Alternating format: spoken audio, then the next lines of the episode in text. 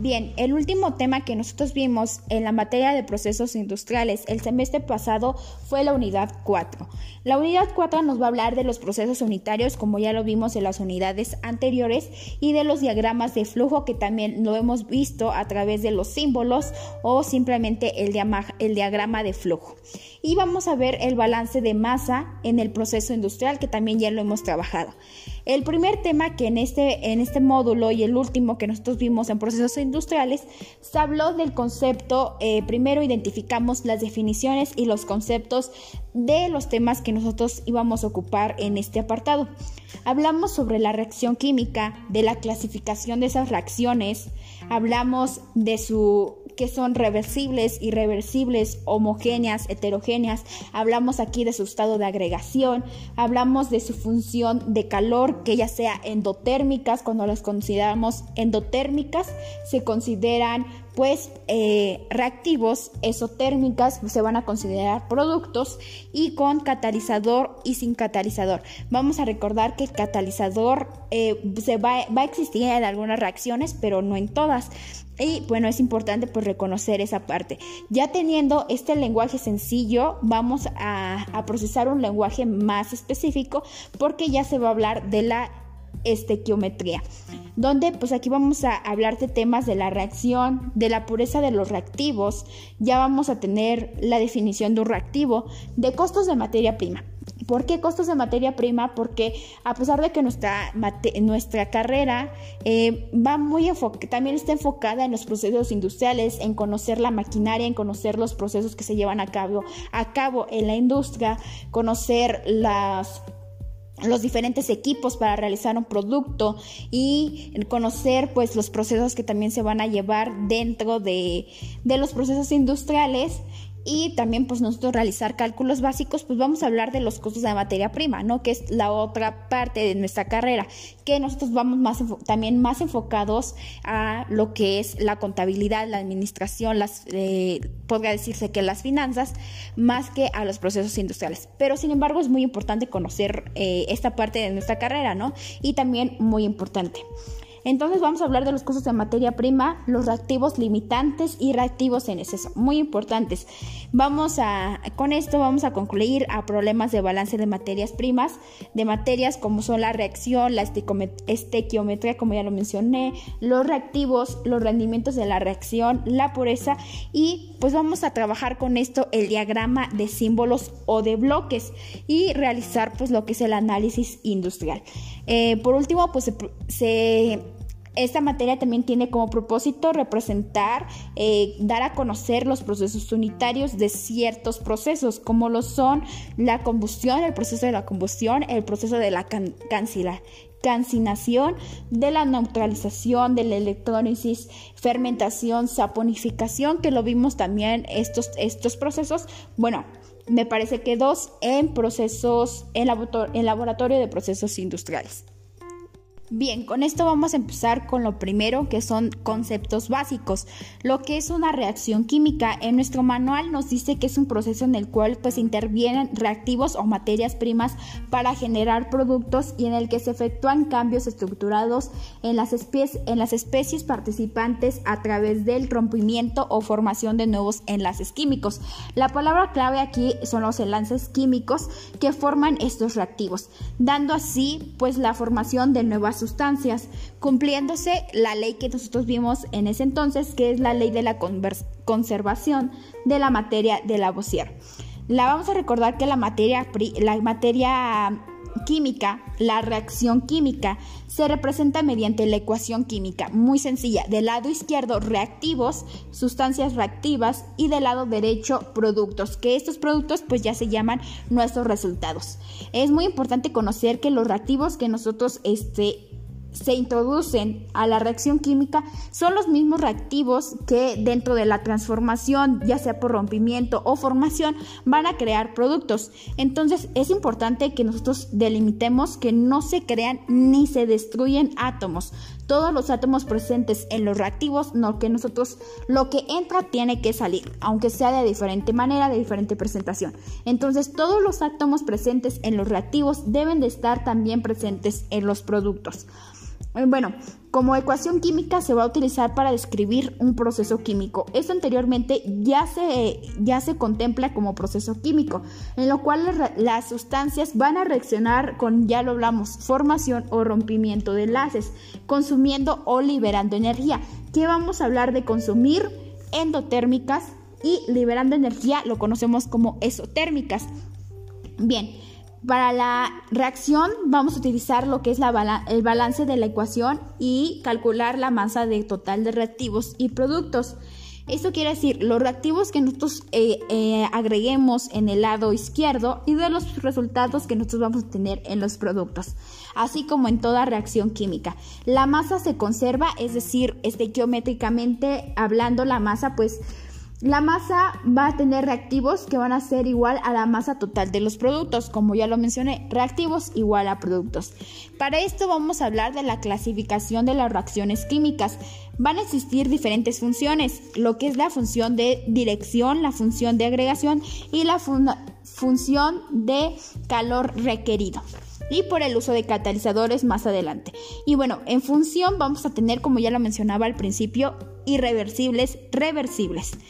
Irreversibles, una reacción irreversible es una reacción química que verifica en un solo sentido, es decir, se va a prolongar hasta que se agote por completo por lo menos una de las sustancias reaccionantes, que será, en este caso, la vamos a llamar reactivo limitante. En este caso, las irreversibles, lo repito nuevamente, se va a prolongar hasta que se agote por completo un reactivo. Y este reactivo se va a llamar reactivo limitante. Entonces, aquí en la flecha, en esta función, vamos a identificarla porque va a estar en un único sentido.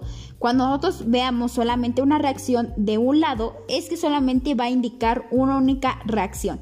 La reacción inversa no ocurre en esta parte, ya que las reacciones de combustión, pues cuando, por ejemplo, cuando se quema madera, cuando quemamos plástico, cuando quemamos, alguna situación, ya no se puede volver a reconstruir de la misma presentación como lo estaba al principio. Reversible. Las reacciones reversibles son aquellas en las que no se transforman totalmente los productos. Es totalmente contraria a la irreversible, ya que estas vuelven a formar reactivos. En la reversible se vuelven a formar reactivos donde da lugar a un doble sentido, a un doble proceso, donde se desembocará, pues, donde aquí vamos a hablar del equilibrio químico. Se indicará, nosotros vamos a identificar este tipo de reacción, este tipo de función de dirección mediante las dobles flechas, como lo recordábamos y lo vuelvo a repetir. En irreversible, ¿cómo la identificamos? A través de una flecha de único sentido. Y reversible, estas van a indicar dos flechas, doble sentido, una de un lado y otra del otro lado. Vamos a tener en cuenta que para empezar a analizar estos problemas, vamos a también, como en todo, realizar un equilibrio que va a ser el estado final de la reacción, donde pues vamos a tener que todos los reactivos van a permanecer constantes. Es muy importante que nosotros en el problema, dependiendo del proceso unitario que se esté trabajando, hay que tener que los reactivos van a estar constantes, van a estar dentro de esta reacción química. Y bien, ahora vamos con el estado de agregación. Tenemos que en el estado de agregación van a existir dos estados, el estado homogéneo y el estado heterogéneo. Las sustancias del estado homogéneo que participan van a estar en un mismo estado, ya sea como lo conocemos en los estados de agregación, sólido, líquido o gas, y las heterogéneas, ¿no? Que las vamos a encontrar en más de un estado, que van a requerir dos fases para que tenga lugar la reacción. Y estas dos fases vamos a hablar también que se van a encontrar ya sea en estado sólido, gaseoso o líquido, pero que van a estar en más de un solo estado, es decir, van a tener dos fases para que se tenga lugar la reacción, como lo es el ejemplo de la fotosíntesis, el ejemplo más claro. En función del calor requerido, como ya lo habíamos mencionado, van a ser exotérmicas, se van a encontrar exotérmicas y endotérmicas. ¿Qué nos da la palabra esotérmico? ¿No? Que libera, que saca, que está afuera. Entonces, estas radiaciones van a producir calor, van a liberar energía. En este caso, el calor se considera, como ya lo mencioné en el principio, se considera un producto de la reacción. Endotérmicas, la reacción, endo, adentro, la reacción absorbe energía o requiere calor para llevarse a cabo. Y bueno, en este tipo se considera reactivo. Y bueno, vamos a despejar un poco ese tema. Vamos a entrar al uso de catalizadores, como lo mencionábamos también. Las reacciones que requieren de una sustancia adicional, esta sustancia adicional comúnmente la conocemos como catalizador, que no aparece en el balance global.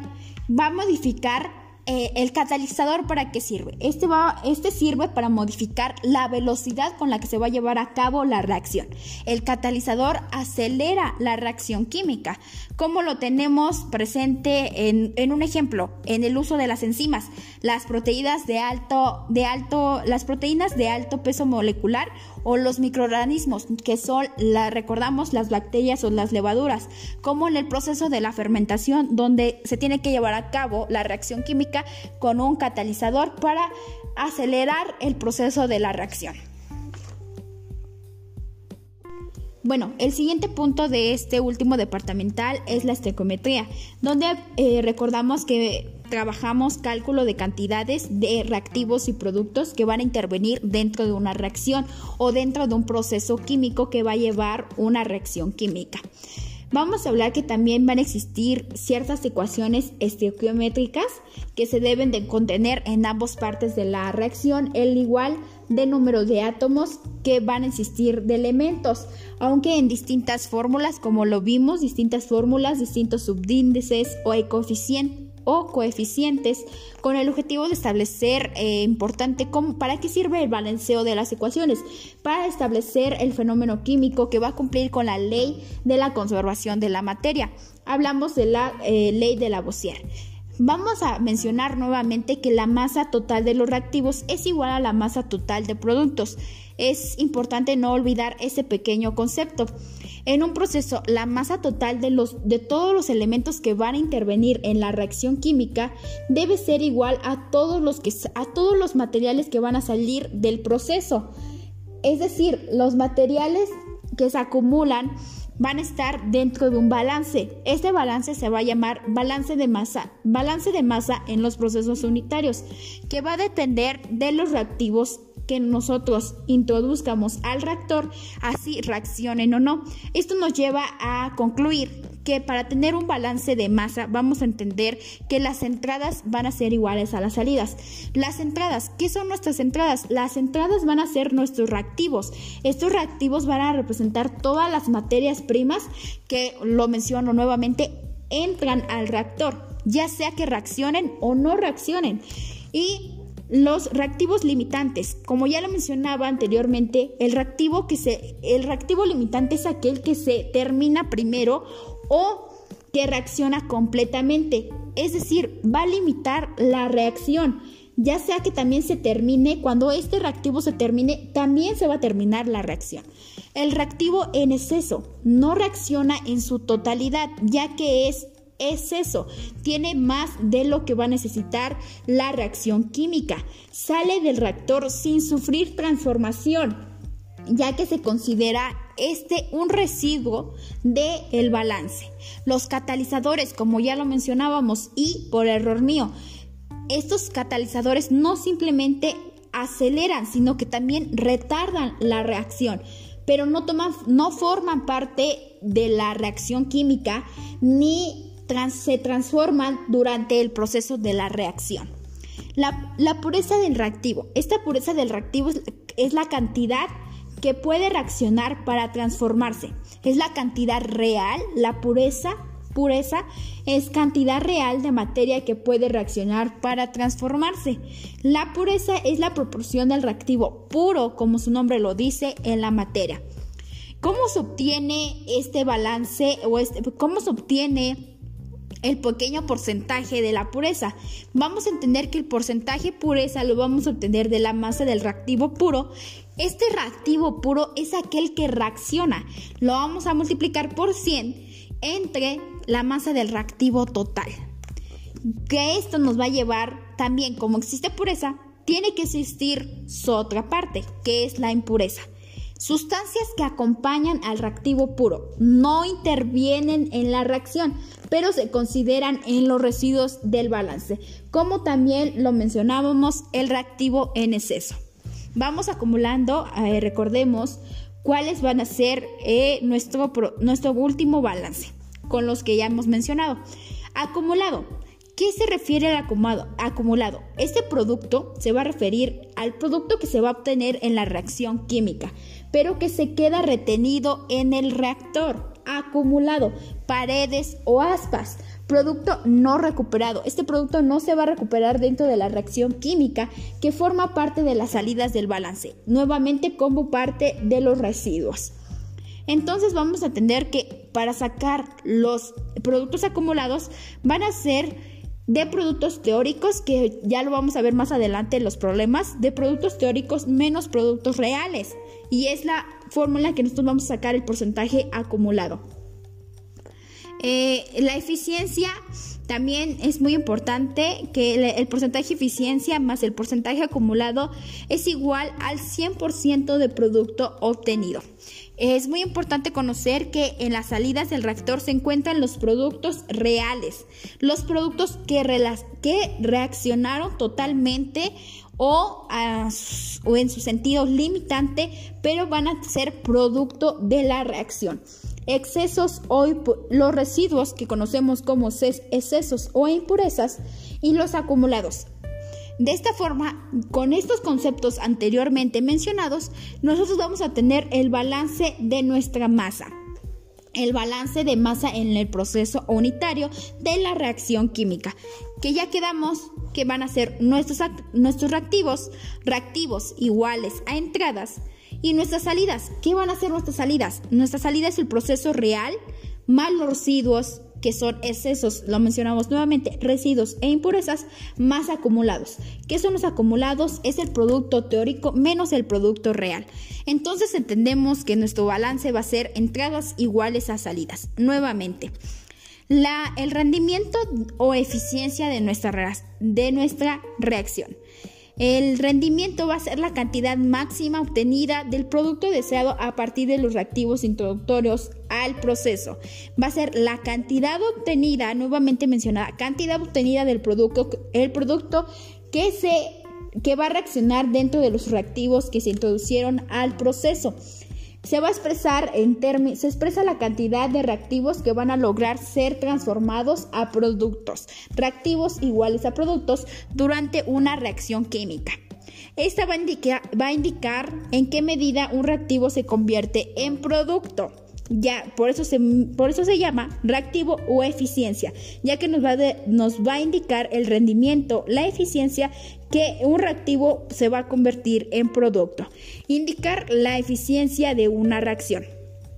El porcentaje rendimiento o eficiencia lo vamos a obtener de la siguiente manera. Masa, producto real obtenido por 100, más masa, producto teórico acumulado o calculado.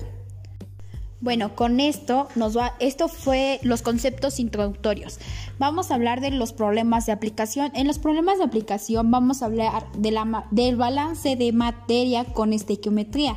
¿Qué quiere decir esto? El balance de materia con la reacción química, donde vamos a calcular los conceptos ya vistos anteriormente. Vamos a calcular el rendimiento, la pureza, los costos de materia prima, como ya lo mencionamos, costos de producción, un reactivo limitante o en exceso. Vamos a tener en cuenta que para realizar un problema de aplicación, primero vamos a observar la ecuación. ¿Qué quiere decir? Vamos a observar, como ya lo mencionamos anterior, vamos a observar qué flecha tiene su reacción, dependiendo de la función de dirección, función de agregación o función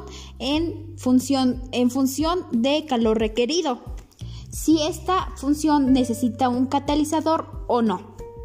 Vemos que en los ejercicios que se plantea en el manual vamos a ver ciertas reacciones que van a tener una flecha. Una flecha, recordamos los conceptos, una flecha quiere decir que esta reacción va a ser irreversible.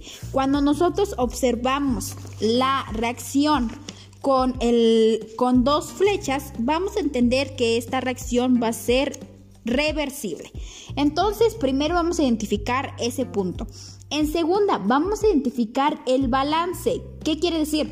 Reactivos van a ser iguales a productos. Lo que se introduce al reactor debe ser el mismo producto, debe ser en diferentes subíndices, coeficientes, pero debe, o en diferentes sustancias, pero debe obtener el mismo. Lo que entra tiene que salir. Entonces, reactivos iguales a productos. Vamos a recordar ese concepto.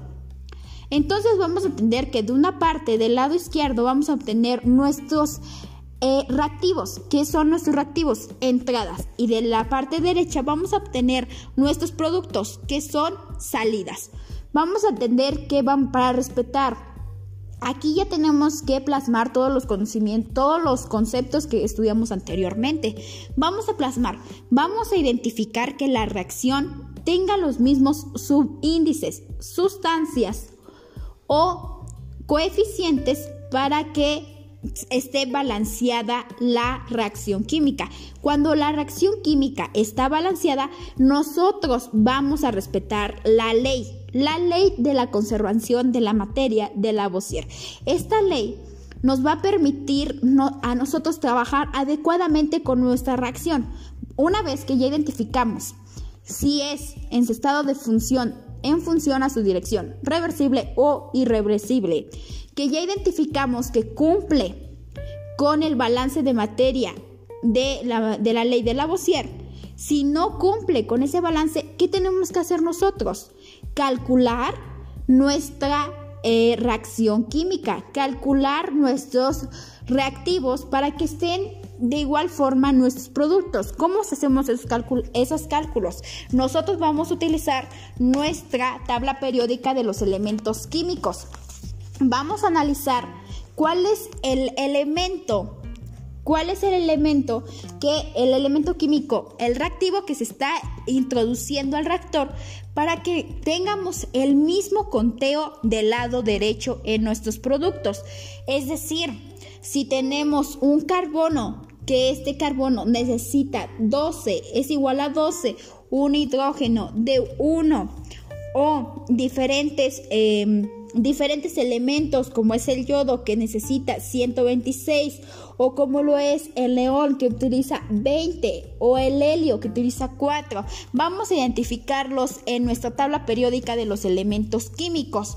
Muy importante conocer la simbología de esta tabla, si son metálicos, metaloides o no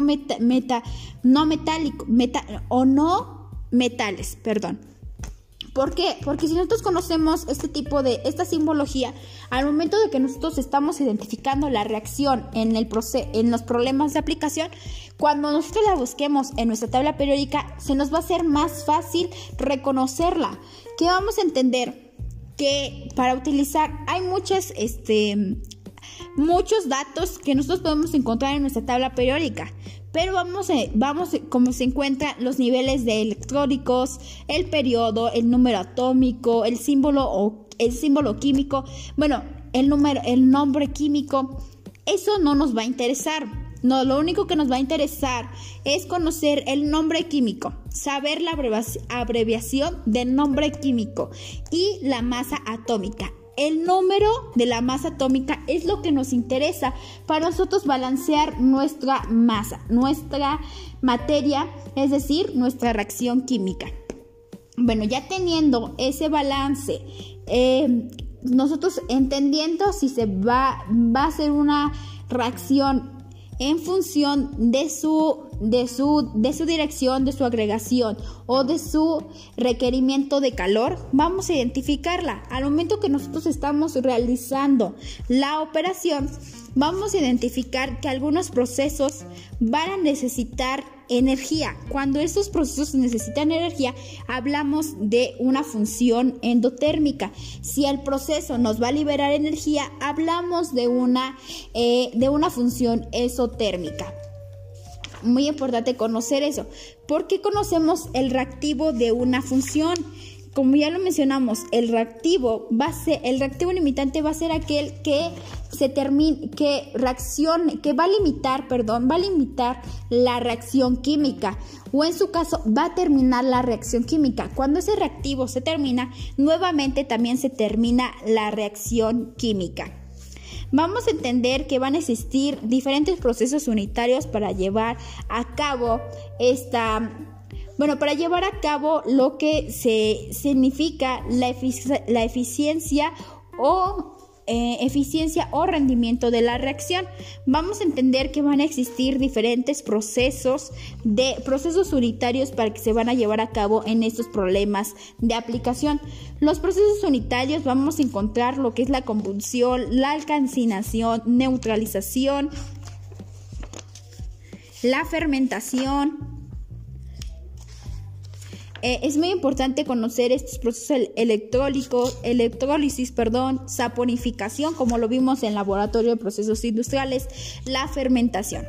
Y pues conocer no en su totalidad, porque no vamos específicamente dirigidos a este tema, pero sí es importante conocer los diferentes procesos con los que un administrador industrial se puede trabajar en la industria. Bien, con esto vamos a entender en los diferentes procesos de aplicación, de diferentes problemas de aplicación que se nos presenten. Vamos a entender que van a existir reactivos limitantes, como ya lo mencionamos, reactivos en exceso. Vamos a estimar la cantidad en exceso o cantidad limitante que va a completar la reacción química. ¿Cuál es la cantidad máxima de producto que nosotros esperamos obtener de la reacción? Que si los productos estéricos van a partir de un reactivo limitante, si los productos reales van a estar tomados en cuenta dentro de una eficiencia. Nos dice, el problema solito nos va a indicar si los productos reales van a tomar en cuenta la eficiencia del un tanto por ciento, es decir, un 60%, un 65%, un 85%. Ya el problema nos va a indicar cómo vamos a nosotros trabajar la reacción, con qué eficiencia o rendimiento desde un principio se va a trabajar. Vamos a realizar el balance de masa de la reacción. Ya con los temas que se vieron anteriormente, ya con eso tú tienes que aprender a clasificar cómo se va a clasificar una reacción, como ya lo mencionamos. Estado de acuerdo a su dirección, de acuerdo a su estado de agregación, en energía requerida. Y bueno, hay que contemplar que en la industria química, en la industria, pues se van a utilizar diferentes procesos, como ya lo mencionamos anteriormente. Y algunos de los procesos que se menciona y uno de los más comunes dentro de la industria es la combustión. El proceso de la combustión es nuevamente estos que se van a mencionar durante estos minutos, van a ser procesos unitarios. Recordamos que la combustión es un proceso unitario entre una sustancia reductora llamada combustible, hidrocarburo, ya sea un hidrocarburo derivado del nitrógeno o derivado del azufre, y una sustancia oxidante llamada comburente, la cual se caracteriza por la presencia de óxido en su fórmula. Entonces vamos a tener en cuenta para esta combustión la sustancia reductora, que va a ser nuestro combustible, y la sustancia oxidante, que va a ser nuestro comburente. La reacción de un elemento químico, como lo es el oxígeno, se llama oxidación, por lo que la combustión es igual a una reacción de oxidación. Esta va a ser muy importante. Aquí ya aprendemos a conocer los estados, ya sea en su dirección, en su estado de agregación o en su requerimiento de energía. La reacción de combustión nos muestra que libera gran cantidad de energía. ¿Qué quiere decir esto? Que es una reacción exotérmica. El combustible más el comburente nos da una reacción irreversible. Es decir, que no solamente se presenta en un único estado. El calor liberado, que es el calor de la reacción, va a desarrollar el desarrollo de calor y la emisión de la luz, que son características que distinguen a la combustión de otras reacciones. Entonces, ¿qué va a distinguir la combustión de otros procesos unitarios industriales? Que este va a tener un reactivo de oxidación y un reactivo reductor, que se llama combustible, y el oxidante comburente. Esta va a liberar energía, y el calor liberado se va a producir de acuerdo a la alimentación.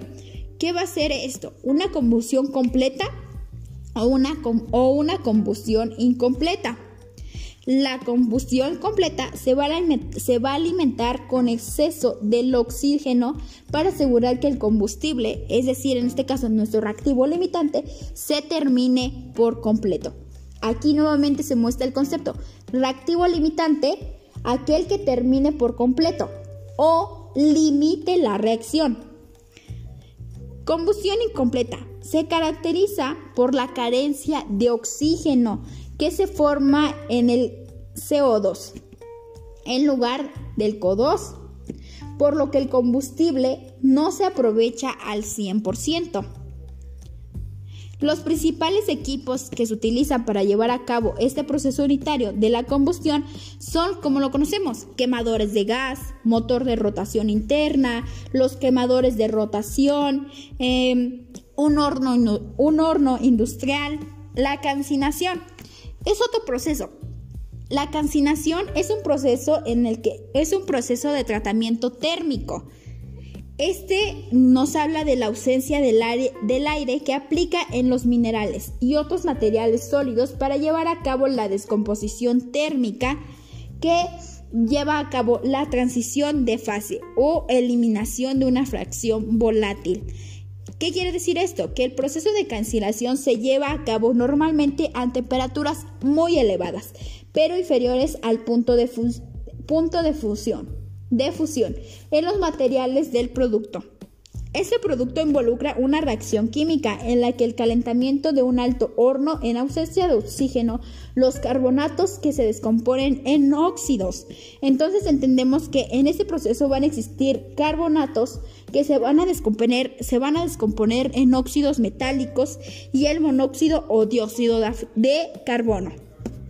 Entendemos que van a existir diferentes sustancias en este proceso de calcinación. Vamos a tener el carbonato en una sola flecha. ¿Qué quiere decir? En un único estado irreversible, alto horno, y un óxido de metal más dióxido o monóxido de carbono.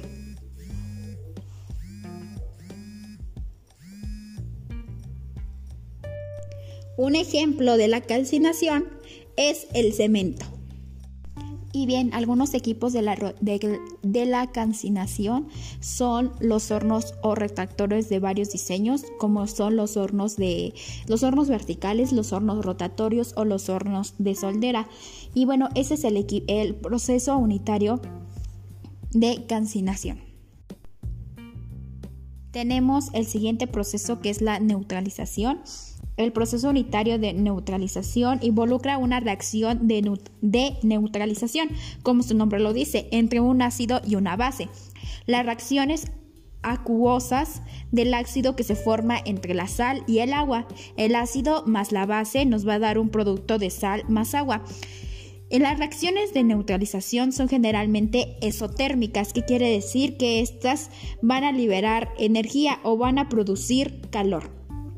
En las reacciones de neutralización se pueden utilizar soluciones indicadoras como son diferentes procesos, y algunos de estos ejemplos son las neutralizaciones más importantes en la industria, ya que las reacciones que permiten, entre muchas otras aplicaciones, como son las aguas de desecho industrial, que pueden ser vertidas en el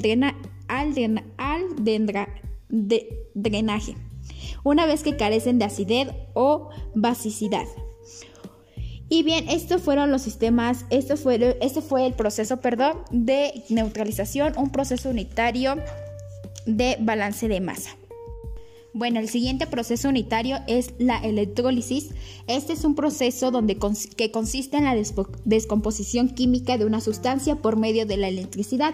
Como lo hablamos, la electricidad y la destrucción. El proceso electrónico. El proceso electrolítico